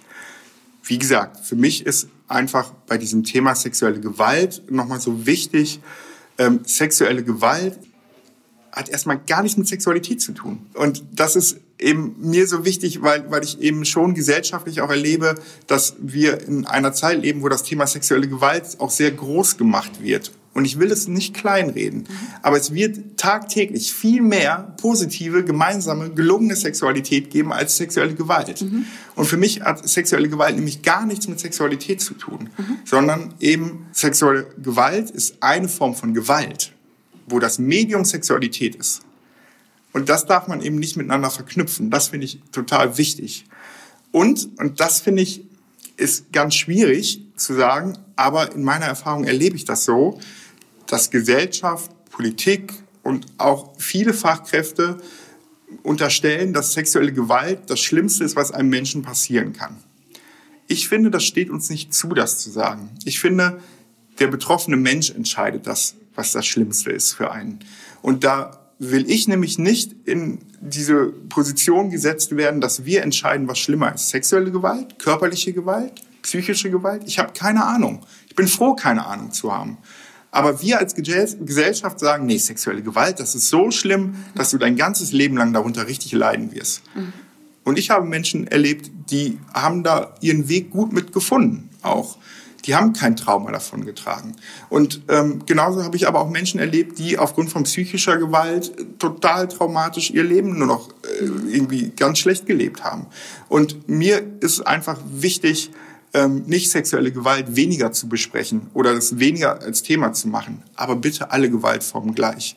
Und da sind wir nämlich leider immer noch auf einer Ebene, dass sowas wie psychische Gewalt so wenig an Beachtung nochmal mhm. findet. Dass an Gymnasien gesagt wird, nein, wir brauchen keine Schulsozialarbeiter, weil äh, äh, wir haben ja hier keine körperliche Gewalt. Ja, genau, vielleicht keine körperliche Gewalt. Aber was da an Mobbing und an psychischer Gewalt passiert, das sind nämlich nicht von schlechten Eltern. Und darum finde ich eben MeToo als als Anstoßpunkt, um über sexuelle Gewalt zu sprechen, total gut und das hat viel in Bewegung gebracht. Da ist aber auch noch ganz schön viel Luft nach oben, mhm. absolut.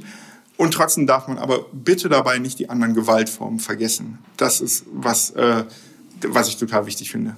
Und was rätst du jetzt angenommen, ist eine Patientin bei dir und sagt, äh, sie wird äh, also von ihrem Chef, ne, das ist ja so dieses Klischee, dann äh, ähm, bedrängt und fühlt sich ähm, äh, ja sexuell quasi genötigt. Mhm wie soll sie damit umgehen? Also, und auch umgekehrt, jetzt hast du natürlich ein anschauliches Beispiel eines Mannes gebracht. Also wie geht man als Mensch mit, äh, mit dem Gefühl um oder der Situation, um der realen Situation, um dass man sexuell äh, unterdrückt wird ja. oder also, gequält also, also, wenn die Person es schafft, mit mir darüber zu sprechen, ist ja schon 90 Prozent passiert. Aha. Weil man dann ja es geschafft hat, aus dieser Isolation von dem Gefühl von, weil das ist ja was, was Täter und Täterinnen oft irgendwie dann ja auch ausüben von, ähm, das kennt man ja auch, da geht es gar nicht immer um so verbale Äußerungen, also wenn du das und das tust, dann passiert das und das, sondern es gibt ja auch so, so Menschen, die das einfach ausstrahlen. Also ich hatte immer einen Lehrer früher, der, der kam in die Klasse und ich wusste, da habe ich mein Maul zu halten. Der hat nichts gesagt.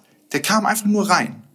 Und das ist, glaube ich, was, was eben in diesem Ganzen, da geht es ja ganz viel um Macht. Da geht es ja nicht nur um, um Sexualität, beziehungsweise äh, oft sogar gar nicht. Da geht es ganz oft nämlich um reine Machtausübung dann eben auch.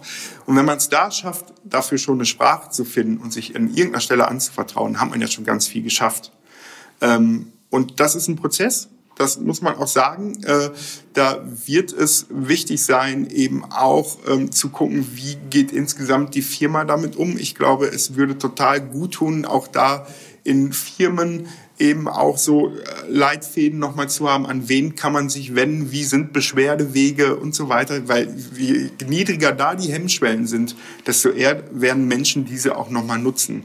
Und da wird es auch um Motivation gehen. Also das wird sehr individuell sein, weil wenn ich finanziell total abhängig von dem Job bin, wird die Hemmschwelle wahrscheinlich größer sein, von jetzt auf gleich dazu kündigen, als wenn ich eben finanziell diesen Job nicht brauche. Und darum ist, kann man da pauschal nicht einen Tipp geben, ähm, aber was man sagen kann, sich Unterstützung holen. Sei es erstmal anonym bei irgendwelchen Hilfetelefonen oder ähnliches, nicht alleine damit bleiben. Sobald man sich unwohl fühlt, sich Unterstützung holen.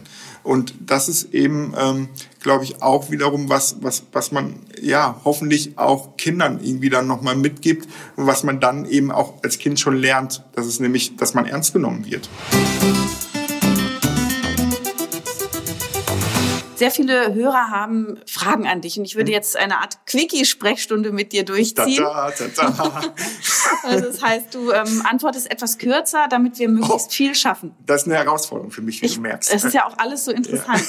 Aber es gab wirklich ganz ja. viel, viele Leute sind wahnsinnig interessiert. Aber was mir als allererstes aufgefallen ist, ist eigentlich im Grunde meine Frage. Ich habe auf den sozialen Medien gefragt, welche Fragen habt ihr denn an Carsten Müller? Und dann habe ich dazu ein Foto, ein Stalagmiten aus einer Tropfsteinhöhle äh, als Symbol für einen Phallus quasi gemacht. Ich wollte einfach ein Bild haben dazu.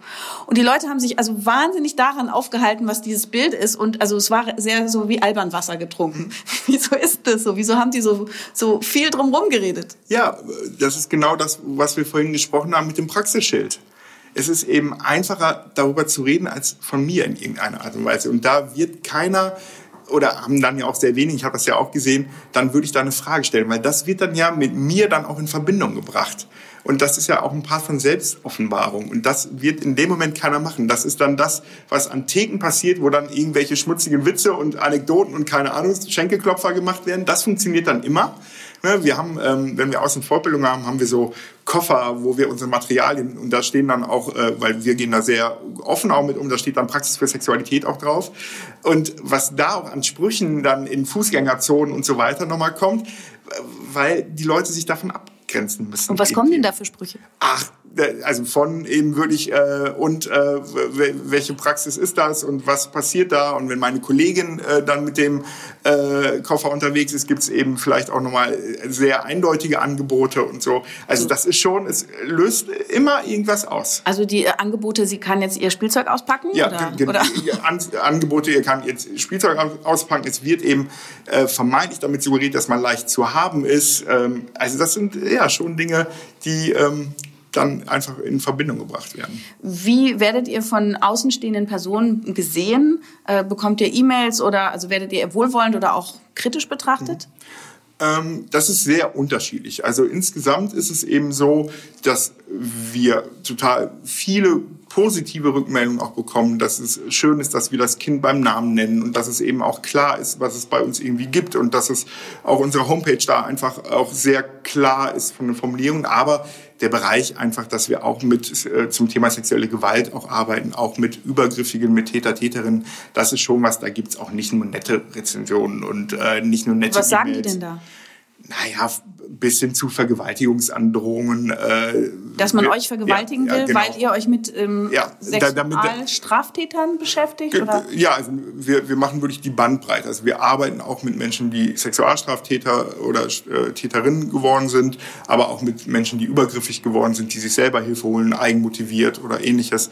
Und da gibt's dann eben wirklich schon so, wir sollten erstmal wissen, wie das selber ist, äh, bevor wir mit den Menschen arbeiten. Und für uns ist es einfach, das ist eben auch Prävention vor erneuten sexuellen Übergriffen. Also das ist in unserer Auffassung auch Opferschutz, was wir da machen. Dadurch, dass wir mit Täter und Täterinnen arbeiten, ist es ein Opferschutz, weil dadurch Menschen hoffentlich in die Lage versetzt werden, nicht mehr Dinge zu tun. So. Und man erreicht Menschen. Ja, man erreicht Menschen. Natürlich erreicht man auch nicht alle Menschen. Das wäre utopisch und wäre auch Quatsch zu sagen. Das hat man aber bei anderen Straftaten auch nicht. So und ähm, es gab schon immer sexuelle Gewalt, die wird es immer auch geben, weil einfach so die Macht und Sexualität, das sind einfach Dinge, die immer schon in Menschen irgendwie auch schlummern. Es wird, warum spielen Kinder immer irgendwelche äh, Pistolenspiele, Indianer und keine Ahnung. Also das hat schon immer irgendwie was auch mit, mit Macht auch zu tun. Und sexuelle Gewalt wird es immer auch geben. Und es gibt keine hundertprozentige Sicherheit. Aber es gibt auch keine hundertprozentige Sicherheit, dass ich nicht gleich vom Taxi irgendwie überfahren werde. Eine Frau schreibt, sie hat Schmerzen beim Geschlechtsverkehr. Ähm, ist sie da bei dir an der richtigen Adresse oder was soll sie tun? Ja, also grundsätzlich kann sie gerne zu mir oder Kollegen, Kolleginnen kommen. Ähm, vorher würde ich aber einmal zum Gynäkologen gehen und wirklich einfach äh, da wieder medizinische Abklärung. Ähm, Wenn es keine medizinische Indikation gibt, dann lohnt es sich, äh, dann nochmal über Gespräche dran zu gehen. Was könnte ähm, das denn sein? Also psych psychotherapeutischer Art? Naja, also es kann eben schon auch nochmal sein, ähm, dass eben so eine Muskelverkrampfung dann im Kopf passiert, weil man zum Beispiel äh, äh, keinen Menschen eindringen lassen möchte. Also das könnte sowas sein. Ähm, das also wirklich ja. sehr vielfältig. Und wie geht man dann damit um? Also ähm, angenommen, da, die, diese, die Frau möchte niemanden eindringen lassen. Ja. Kann man das dann über Gespräche lösen oder Gespräche und tiefenpsychologisch oder wie ist das? Ja, also das ist schon äh, so eine Kombination aus Gesprächen und ähm, es gibt äh, Delatoren, ähm, mit denen man wirklich auch äh, trainiert. Also dass man mit sehr kleinen ähm, Delatoren, also ist im Grunde so was ähnliches wie, wie Dildos, aber deutlich kleiner eben, dann auch anfängt, diese einzuführen und eben äh, sich von der, von der Größe dann eben auch nochmal steigert. Ähm, da wird es eben auch wichtig sein, wenn man in einer Partnerschaft ist, ist es mir immer wichtig, dann auch Partner dazu zu holen, Schrägstrich Partnerin, damit man eben auch ähm, weil ich kann mir immer mit einer Person, können wir uns die tollsten Ideen machen. Wenn der Partner oder die Partnerin das doof findet, mhm. dann bringt es auch nichts. Also ich finde immer, wenn es eine Partnerschaft gibt, versuche ich immer auch Ziel mit dem Paar gemeinsam daran zu arbeiten. Weil dann wird es ja auch sein, ähm, wenn man dann gemeinsam trainiert, ist das ja auch wieder eine Gewöhnung für gemeinsame Sexualität. Was kann man gegen zu frühes Kommen beim Mann tun? Ja, die Frage ist ja, ab wann ist denn überhaupt zu früh kommen? Und da finde ich, ist es einfach erstmal so, ähm, wieder äh, auch wirklich darauf zu achten, nochmal, ist es mein eigener Anspruch, wo ich das Gefühl habe, ich komme zu früh? Also was ist mein Vergleich? Und zu früh kommen wäre eben wirklich nach äh, kurzer Zeit von Penetration beim Eindringen schon oder ähnliches. Das wäre wirklich so ein klassisches zu früh kommen. auch da wird es wieder sehr wichtig sein, auf der einen Seite nochmal zu schauen, was ist denn überhaupt der Grund für das zu früh kommen? Gab es da eine Veränderung? Ist das nur bei partnerschaftlicher Sexualität so?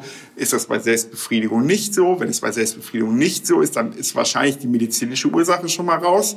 Dann wird das äh, was sein, man bei Partnerschaft gucken muss. Also das ist sehr komplex, wo man eben aber auch sagen kann, äh, zu früh kommen wäre auch wieder der Weg Urologe, um dann nochmal zu schauen, okay, urologisch ist nichts. Und dann kann man über Gespräche da schon auch gut äh, dran arbeiten, so dass es da auch zufriedenstellende Ergebnisse für die Menschen auch gibt. Was bedeutet denn dieses Symptom zum Beispiel?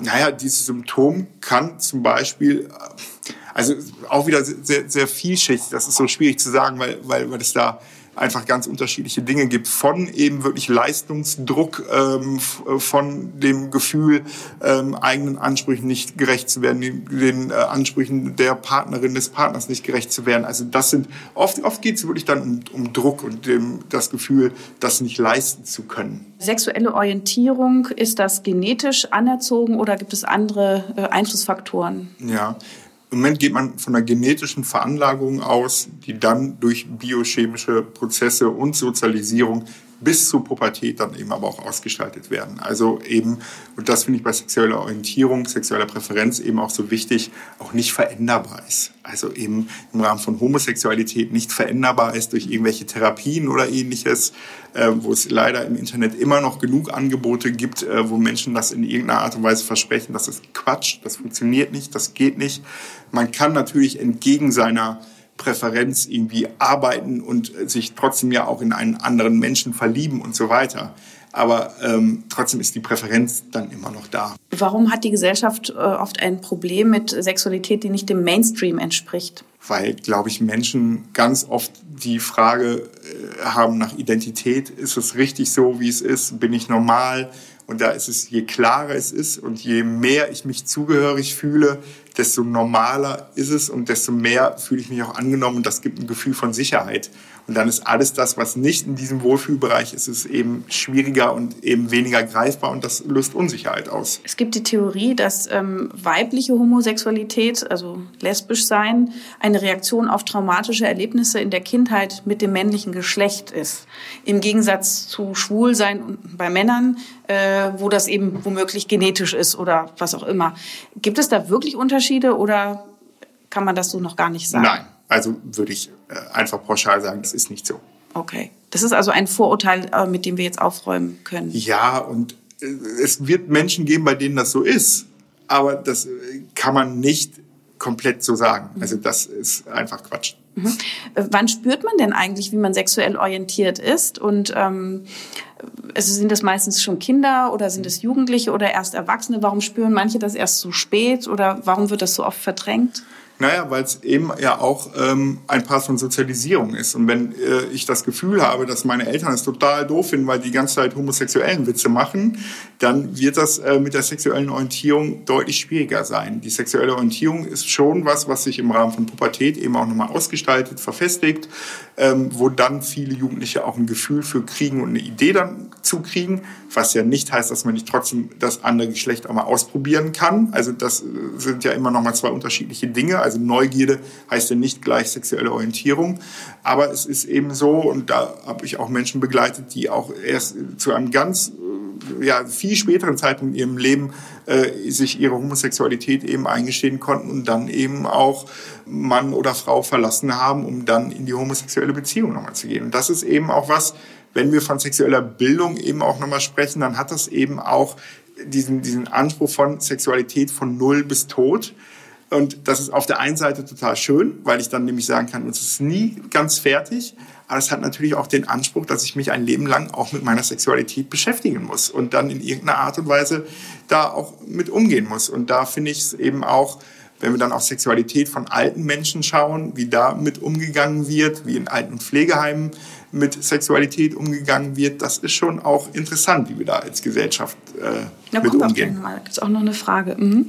Ähm, wie viel Erfahrung ist eigentlich zu empfehlen? Du hast jetzt gerade von Neugier gesprochen. Also wie viel Neugier sollte man walten lassen, bis man dann am Ende wirklich weiß, so bin ich sexuell, so tick ich sexuell? Auch da gibt es keine, keine eine Antwort. Das muss jeder für sich entscheiden, wie wichtig es ist. Und es gibt Menschen, die haben ein Leben lang einen Partner, haben auch mit nur einem Partner oder Partnerin Sex gehabt und die sind total zufrieden. Und es gibt Menschen, die sind da eben überhaupt nicht mit zufrieden. Und ich finde, es gibt eben nicht die eine Sexualität. Und das wäre ja auch total vermessen, wenn ich sagen würde, ja, ich bin ja der Sexualtherapeut und ich weiß, wie die gute Sexualität funktioniert. Das weiß ich nicht, keine Ahnung. Mhm. Ich kann, habe für mich selber eine Idee, ähm, aber ich begleite die Menschen, das selber rauszufinden. Mhm. Ob dann Erfahrung reicht oder nicht reicht. Dann eine Frage, ähm, warum stöhnen Menschen unterschiedlich? Weil auch Menschen unterschiedlich laufen, Menschen unterschiedlich sprechen äh, und weil Menschen unterschiedlich aussehen. Wie bringt man eine Frau dazu, jedes Mal einen Höhepunkt zu haben? Die Frage ist ja erstmal, warum ist das überhaupt wichtig? Warum muss denn überhaupt eine Frau jedes Mal einen Höhepunkt haben? Und dann geht es nämlich, und das ist ja auch ein sehr klassisches Männer-Frauen-Bild, was da nochmal so mitschwingt. Sex ist dann gut, wenn der Mann die Frau auch zum Orgasmus gebracht hat. Und ich finde, ähm, auch, da steckt sogar auch so dieser, diese Idee von gemeinsamem Kommen, was dann ja auch in Pornografie immer so passiert. Und wenn das passiert, ja, dann kreuzen Sie sich diesen Tag rot im Kalender an, freuen Sie sich, machen Sie eine Party, dann ist das super. Aber die Wahrscheinlichkeit ist einfach total gering, dass es eben auf ähm, reinen Penetrationsebene funktioniert, dass sie gemeinsam irgendwie zum Orgasmus kommen. Und ähm, das finde ich einfach das ist der erste Punkt, der einfach klar sein muss, dass es schön ist, wenn das passiert, aber das darf nicht der Anspruch sein, weil da einfach äh, das unterschiedlich ist. Und eben wirklich auch darüber nämlich ins Gespräch zu kommen, dann sind wir wieder ganz am Anfang von unserem Gespräch, was, wann habe ich denn guten Sex und wie wichtig ist überhaupt Orgasmus? Und es gibt auch einige Frauen und glaube ich auch gar nicht so wenige, die sagen, Orgasmus ist mir gar nicht so wichtig. So, und dann geht es nämlich eigentlich nur darum, dass der Mann vielleicht die Bestätigung braucht, sie ist zum Orgasmus gekommen. So, und das weiß ich eben nicht, ob das das Ziel sein muss. Und äh, das finde ich ist bei diesem Orgasmus-Thema wirklich, wirklich auch nochmal wichtig, dass Sexualität ja auch nicht nur Penetration ist und eben auch nicht nur auf Orgasmus fixiert sein muss. So, das darf, ja, muss jeder Mensch wieder selber entscheiden. Aber eben auch da ein bisschen Gelassenheit ist, glaube ich, nicht das Schlechteste. Männer sind häufiger vom Phänomen des Squirtens äh, fasziniert. Ähm, Studien haben ja herausgefunden, das ist ein bisschen Drüsensekret, aber auch ganz viel Urin, der dann beim Orgasmus abgeht. Ich glaube, die fragende Person weiß es nicht, denn da wird gefragt, kann jede Frau squirten? Also als Leistung quasi wieder. Ja, und warum, äh, auch das wird ja wieder ein Part sein von ein Indiz, ich war so gut, dass sie sogar abgespritzt hat, auf gut Deutsch gesagt. Das, das ist ja die Idee dahinter. Grundsätzlich kann das erstmal jede Frau. Die Frage ist aber auch nur, ob das überhaupt so wahrgenommen wird. Weil es ist ja nicht das Squirten, was äh, in äh, den äh, Pornos dann, wo eben äh, also große Flüssigkeitsmengen durch die Gegend spritzen, sondern es kann sich auch dadurch äußern, dass einfach die Scheide deutlich feuchter ist als eben auch nochmal sonst. Sprich, es wird vielleicht auch gar nicht so wahrgenommen. Und ähm, was eben äh, es dafür braucht, ist einfach eine Riesenentspanntheit, ein großes Wohlfühlgefühl, um überhaupt da dann im wahrsten Sinne des Wortes auch loslassen zu können. Und äh, darum, da ist immer die Frage eben auch, ja, warum ist das gut, wichtig äh, und, und so weiter. Diversität äh, in sexuellen Beziehungen sind in Kindergärten auch schon ein Thema. Ist das geeignet? Sollte man das schon mit Kindern besprechen? Manche Parteien fordern das. Ich finde, es muss dann besprochen werden, wenn es konkrete Zugänge von den Kindern eben auch zu Regenbogenfamilien oder ähnliches gibt, damit das auch ein Part von Normalität eben auch nochmal ist. Ich finde nicht, dass man zwangsläufig direkt zum Thema machen muss. Aber wenn Kinder sowas sagen wie, nee, zwei Männer können gar nicht heiraten, dann finde ich schon auf einer Sachebene da wieder zu erklären, nee, das stimmt nicht. Auch zwei Männer können heiraten. Und können auch gute Eltern sein. Und können auch gute Eltern sein, genau. Und das ist wirklich, da sind Kinder so gut drin, dieses Sachthema. Ähm, das fällt uns Erwachsenen ja oft so schwer, aber Kinder für die ist das eben wirklich ein reines Sachthema. Die verbinden da ja noch nichts Sexuelles mit. Die haben da keine nackten Menschen im Kopf, wenn ich über Sexualität mit denen spreche. Für die, ich vergleiche das immer mit dem Thema Tod und Sterben. Wenn die wenn Kinder ein totes Tier sehen, das erste, was sie machen, Stock holen und irgendwie rumpulen, weil es noch nicht besetzt ist. Es gibt noch keine Sozialisierung dazu. Es ist eben noch, ja, es ist noch neugierig. Mhm. Und das beim Thema Sexualität eben auch so. Und dann fängt es eben an durch Sozialisierung, durch Pubertät. Dadurch wird es eben nochmal besetzter. Aber auch wenn die Doktorspiele machen, wenn die sich selber streicheln, die haben keine nackten Menschen dabei im Kopf. Die haben äh, ke keine Liebesbeziehungen oder ähnliches. Und das äh, ja, finde ich so wichtig. Und eben man, also die Frage ist ja, wovor will man Kinder beschützen, wenn man denen nichts dazu sagt? Habe ich keine Idee zu. Ja. Pädophilie welche Strafen bzw. therapeutischen Maßnahmen sind geeignet? Du hast ja selber auch gerade schon auch berichtet, ne? du machst Projekt Kein Täter werden. Genau, ich war äh, Sexualtherapeut im Projekt Kein Täter werden. Das ist ein Projekt für Menschen, die eigenmotiviert sich Unterstützung eben auch nochmal holen. Ähm, und ich finde eben ähm, so wichtig da nochmal zu sagen bei diesem Thema Pädophilie, dass eben Menschen, die pädophil sind, nicht gleichzeitig Sexualstraftäter sind. Also das ist erstmal eine sexuelle Präferenz, die eben nicht veränderbar ist, die eben schon, also wir würden dann eher von Dissexualität sprechen, weil es eben Menschen ja auch schadet. Darum kann man das natürlich nicht in einem Atemzug mit Hetero- oder Homosexualität nennen. Ähm, und trotzdem ist es nicht veränderbar. Und ich finde Menschen, die aus einer Eigenmotivation sich Therapie suchen, damit sie nicht zum Täter werden, die haben auch erstmal das Recht dazu, dass denen geholfen wird. Wenn jemand pädophil ist und zum Täter wird oder zur Täterin wird, sind genauso Täter, Täterin wie alle anderen auch. Und das finde ich nochmal wichtig. Und in Bezug auf Strafen ist es, glaube ich, eine ganz schwierige Diskussion, aber das finde ich bei Steuersündern genauso schwierig. Also, ne, was ist eine angemessene Strafe? ähm, finde ich ganz schwierig und da finde ich auch so Diskussionen ähm, schwierig. Ähm, da würde ich immer sagen, wenn Menschen da in einem Land leben, wie hier in Deutschland, wir leben in einem demokratischen Land, wenn man das doof findet, wie in Deutschland damit umgegangen wird, dann muss ich mich politisch engagieren und eben gucken, dass ich es dann irgendwie auch nochmal ändere. Sexualität ist ja ein Grundbedürfnis des Menschen. Sex hält auch gesund. Mhm. Menschen in Pflegeheimen vereinsamen ganz schnell, haben vielleicht keine Partner mehr. Da gab es mal die Idee von Prostitution auf Krankenschein. Wie stehst du dazu? Naja, also ich finde das Thema super wichtig, weil erstmal ist wirklich, warum darf ein Mensch, kein alter Mensch, keine sexuellen Bedürfnisse mehr haben? Und ähm, da gibt es ja, und ich würde da erstmal nicht von Prostitution sprechen, sondern so diesen Begriff von Sexualassistenz, Sexualbegleitung, ähm, der dann eben auch oder die dann auch für alte Menschen eben dann auch Sexualität in irgendeiner Art und Weise lebt. Und da geht es ja nicht nur um Geschlechtsverkehr. Das finde ich nämlich da auch nochmal wichtig, ähm, dass das schon auch nochmal ein Part sein kann. Ich bin da total pro, ähm, dass es da Menschen gibt, aber auch da finde ich es nochmal wichtig, da gibt es eben noch nicht standardisiert. Es gibt keine standardisierten Ausbildungen. Es gibt nicht pauschal dann Menschen, wo man sagt, ja, und die werden das total gut können, weil die sich auch mit den Krankheitsbildern auskennen oder ähnliches. Das ist in, Niederlanden, in den Niederlanden anders. Da gibt es auch wirklich nochmal Ausbildungsgänge zu. Und das fände ich so wichtig, dann eben das in Deutschland eben auch zu integrieren, damit das auf einem guten Fundament ist. Aber dann, finde ich, ist es schon auch wichtig, dass eben auch Alten- und Pflegeheime und insgesamt Institutionen eben so eine Dienstleistung auch anbieten. Ob das dann die Krankenkasse bezahlt oder nicht, ist, glaube ich, dann nochmal eine andere Diskussion. Ich glaube, dann sind wir nämlich ganz schnell auch bei der Frage, ist überhaupt Sexualität ein Grundbedürfnis? Mhm. Ja, spannend, weil im Gesetz her ist es erstmal kein Grundbedürfnis. Es gibt immer das Recht Schutz vor sexueller Gewalt. Also es gibt ja kein Gesetz oder ähnliches, wo man rauslesen kann, also ja, zwischen den Zeilen bestimmt, aber nicht, wo man sagt, man hat das Recht auf das Ausleben von Sexualität. Und trotzdem finde ich es ein wichtiges Thema in alten Pflegeheimen, aber genauso wie bei Menschen mit Beeinträchtigungen, ähm, dass Menschen auch in die Lage versetzt werden, Sexualität in irgendeiner Art und Weise zu leben. Mini-Geschichte noch dazu. Unbedingt. Wir haben mal mit einem Alten- und Pflegeheim gearbeitet. Da war, ähm, haben wir mit dem sozialen Dienst gearbeitet und der hat folgende Geschichte erzählt. Es gab ähm, einen 50-jährigen Mann, der in diesem alten Pflegeheim untergebracht wurde nach einem Schlaganfall.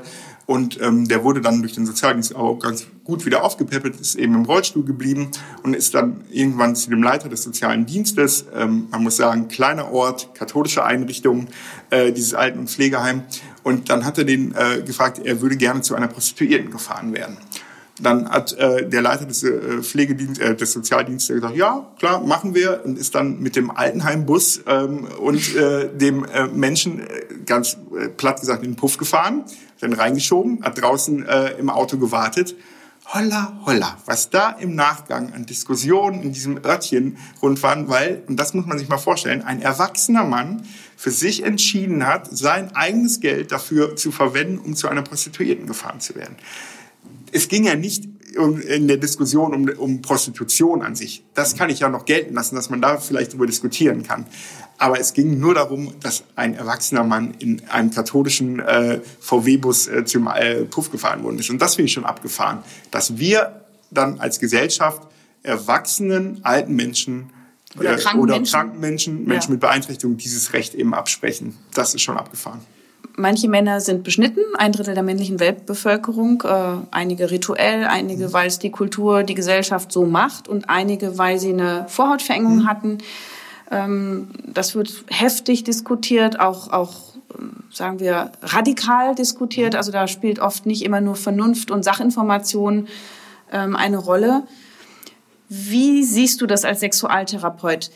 Gibt es Einschränkungen durch die Beschneidung?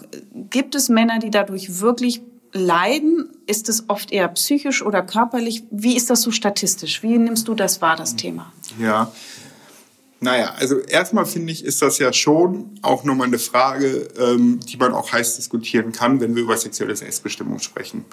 Da will ich jetzt gar nicht sagen, dass es so und so richtig ist, weil ich finde erstmal die Meinungen und die Diskussionen dazu wichtig und kann da auch unterschiedliche Standpunkte erstmal gut hören und eben auch nochmal vertreten.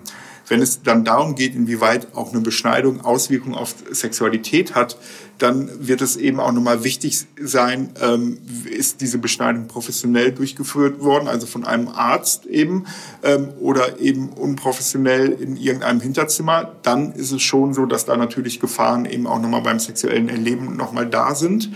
Ähm, ich erlebe das manchmal so, dass wenn Menschen in einem späteren Alter ähm, nochmal beschnitten äh, sind, dass die einfach dann bei Sexualität ein anderes Gefühl haben und das nochmal verunsichert und dadurch eben sowas wie Erektionsprobleme oder so dann auf einmal nochmal ähm, ähm, aufkommen können, weil sich das Gefühl verändert beim Sex. Also eben das Erfahren von dem, wie ich es eigentlich gewohnt bin, anders ist. Das wäre was, wo ich sage, da gibt es eine konkrete Auswirkung in Bezug auf Sexualität und wenn es nicht gut gemacht ist. Mhm. Ansonsten ist es eben erstmal ein Thema, wo es dann insgesamt eher um das Thema sexuelle Selbstbestimmung geht, wo ich einfach auch schon ein Grundgefühl von Vielfalt eben nochmal auch wichtig finde und ich da auch ähm, erstmal unterschiedliche Argumente gut auch hören kann. Und die Frage ist am Ende des Tages aber trotzdem, inwieweit man eben auch Kindern dann oft eben auch so dieses Recht auf sexuelle Selbstbestimmung einräumt. Ich persönlich finde das wichtig. Genau, und das heißt aber eben auch nicht, dass ich sage, ähm, das, das darf nicht sein, das muss abgeschafft werden, unter Strafe gestellt werden oder wie auch immer. Also ich finde, da muss man sich eben an einen Tisch setzen und äh, gucken, wie, wie kann man mit diesen unterschiedlichen Blickwinkeln das für alle gut irgendwie auch nochmal hinbekommen. Ja, vor allem auch wenn man sagt, naja, es ist, braucht, braucht man eigentlich nicht. Hygiene ist heute kein Thema mehr. Man kriegt das auch anders äh, äh, hin. Man muss deswegen nicht beschneiden. Äh, es wird ja trotzdem nicht so sein, dass es sich dann durchsetzt. Ne? Nur weil man das jetzt so für richtig findet, dass eine Beschneidung nicht mehr nötig ist oder nicht praktiziert sein muss. Ne? Ja. Ich meine, bei der Fimose ist es außer Frage. Aber wenn es eben gesellschaftlich, religiös, rituell ist, ja das wird ja dann trotzdem erst recht in die Hinterzimmer gelangen, weil diese Gesellschaften, die das genau. praktizieren und das seit Jahrtausenden machen, äh, sich nicht ähm, ja. davon abbringen lassen. Das birgt ja auch Gefahren. Das ist ja, halt immer, ne? So. Genau. Und das ist eben auch der Grund, warum ich sage, naja, Schwierig. das ist eben, eben wirklich auch ein schwieriges Thema. Und ich finde, so dieses Hygienethema zum Beispiel, das ist ja, ja. Äh, das also wird ja immer angeführt. Ja, ja, ne? das ist ja eben auch wie mit äh, Schamhaaren und so. Also das ist ja eher sogar das Gegenteil. Also dass es eben äh, unhygienischer ist, äh, sich komplett zu rasieren und so weiter und so weiter. Das ist ja dein Thema eigentlich schon fast mehr als meins. Ja, aber ich finde es interessant, das ist ein interdisziplinäres Thema in der Tat. Ähm, ich selber selber habe als Hautärztin ja auch viele erwachsene Männer beschnitten, Ja. äh, wenn die eine Phimose hatten, also nach Vorhautverengung. Ja. Und denen ging es immer gut. Und ich habe Ja. die auch gefragt, wie geht's denn mit der Sexualität? Und ich kenne auch Super, Männer. sehr gut. Ja, ich kenne auch Männer, die sich aus freien Stücken beschnitten haben als Erwachsene.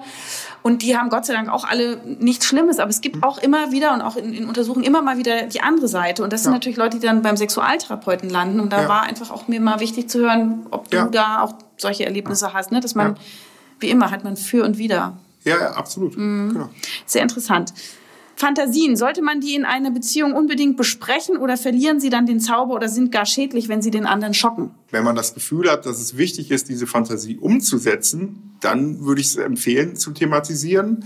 Wenn es eine Fantasie ist, wo man das Gefühl hat, das ist was, was ich auch gerne für mich in meinem stillen Kämmerlein lebe, dann muss man es nicht thematisieren. Ich glaube nicht, dass es immer ein, man muss kein offenes Buch sein in Bezug auf Sexualität. Kann Polyamorie funktionieren? Das ist ja, wenn du es auch vielleicht nochmal erklärst, dann. Das ist ja, wäre Menschen gleichzeitig lieben, in Beziehung sein, ist so ein bisschen wie das Thema offene Beziehung, was wir vorhin schon mal hatten. Werden mich jetzt bestimmt Menschen verschlagen, dass ich das in einen Topf packe. Ähm, aber ähm, ich glaube, das kann dann funktionieren, ähm, wenn wirklich die die Rahmenbedingungen sehr, sehr klar eben noch von allen Beteiligten sind. Und das, glaube ich, ist eben in ganz, ganz wenigen Fällen nur. Und ähm, ich, äh, also habe ich ja vorhin schon mal gesagt, mein Leitspruch ist, es gibt nichts, was es nicht gibt. Und da wird es auch Menschen geben, die damit glücklich sind. Und dann ist das auch okay. Aber was ist das Problem denn daran? Also, wenn man, also kränkt das die Menschen zu sehr oder warum scheitert das so Es, oft? es geht eher einfach dann am Ende des Tages doch auch um Selbstwert. Und warum ist heute, und es wird, glaube ich, schon an vielen Stellen dann kritischer geguckt, ähm, habe ich jetzt genauso viel Zeit mit der Person verbracht oder nicht? Und so, also ich glaube, so das Thema Konkurrenz und so, und auch wenn es dann vielleicht nicht bewusst ein Thema ist, womit man sich beschäftigt, wird es auf einer unbewussten Ebene immer auch eine Rolle spielen. Was ist Perversion? Perversion ist ja erstmal umgangssprachlich so als das, wo man selber das Gefühl hat, ist nicht normal. Wenn man dann ICD-10 nehmen äh, würde, Also dann der Krankenkassenverschlüsselungskodex Ja, genau. für Diagnosen, ja? genau, da, da würde dann auch sowas wie äh, Fetisch eben auch sogar schon in so eine Perversion gehen. Wirklich, also nur Ja. wenn man seine Sandaletten jetzt scharf findet, ist das schon eine Perversion. Ja, genau. Und ich, und ich, also ne, da muss man ja sagen, Fetisch wäre dann laut ICD-10 die ausschließliche Erregung über die Sandalen. Dann äh, wär, wäre das ein Fetisch. Und da, da finde ich immer, also wäre für mich, das wäre ein Tick zu weit. Also für mich wäre dann Perversion eher wirklich was, was zum Beispiel auch strafrechtliche Varianten dann eben auch hat. Ähm, ähm, Sex mit Tieren oder ähnliches. Also ne, da, das ist dann, glaube ich, eher nochmal ähm, da, darin nochmal zu sehen. Und ähm, bei diesem Fetischthema ähm, arbeite ich ganz oft so, dass es da erstmal auch darum geht, ähm, zu gucken, ist das was, wo andere Menschen oder man selber darunter leidet, was man wirklich verändern möchte? Oder geht es darum, einen Umgang damit, de, mit, mit dem Fetisch zu haben, den ich, den ich dann irgendwie auch äh, lebe und wie kann ich den in meinen Alltag integrieren, in meine Partnerschaft oder auch nicht? Und da muss man dann eben auch nochmal gucken. Aber ich finde, äh, Fetisch gleichzusetzen mit Perversion finde ich schwierig. Wie bekommt man überhaupt einen Fetisch? Wie entsteht der? Ah, so viel Zeit habe ich nicht. nee, also das ist immer so, so äh, schnell gesagt, ja, da muss man erstmal in die, in die Kindheit schauen.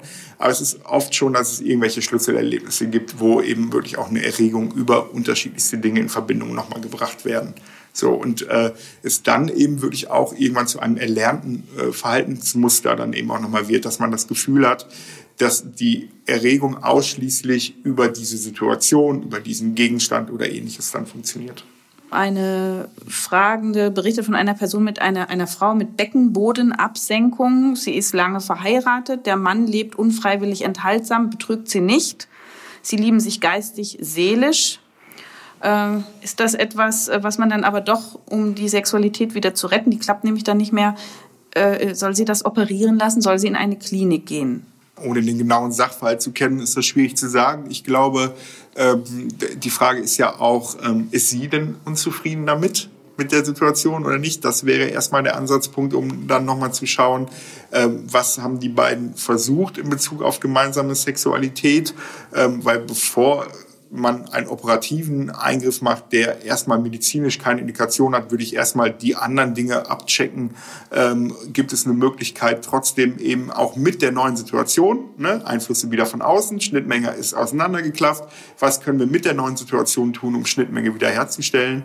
Ähm, und das würde dann auch wieder was sein, wo ich über Schweigepflichtsentbindung auch mit Ärzten ins Gespräch kommen würde. Die nächste Frage ist eher eine, die ich auch beantworten müsste als Ärztin für Haut- und Geschlechtskrankheiten, nämlich der Herpes. Äh, der Betroffene fragt, wie kann man sich infizieren, wann kann man sich infizieren und wie bekommt man den Herpes genitalis in den Griff? Äh, ich habe natürlich meine eigenen Meinungen und, und Erfahrungen. Vielleicht kannst du auch noch was dazu sagen. Ist das was, was in dein Spektrum auch fällt? Also ich würde ja immer die Leute dann zu dir schicken. Ähm, und natürlich ist es schon so, ähm, im Rahmen von, von so Fortbildung und Aufklärung ist das eher nochmal Thema, dass ich da wirklich auch nochmal das Gefühl habe, da ist ein riesen Handlungsbedarf, was Geschlechtskrankheiten angeht.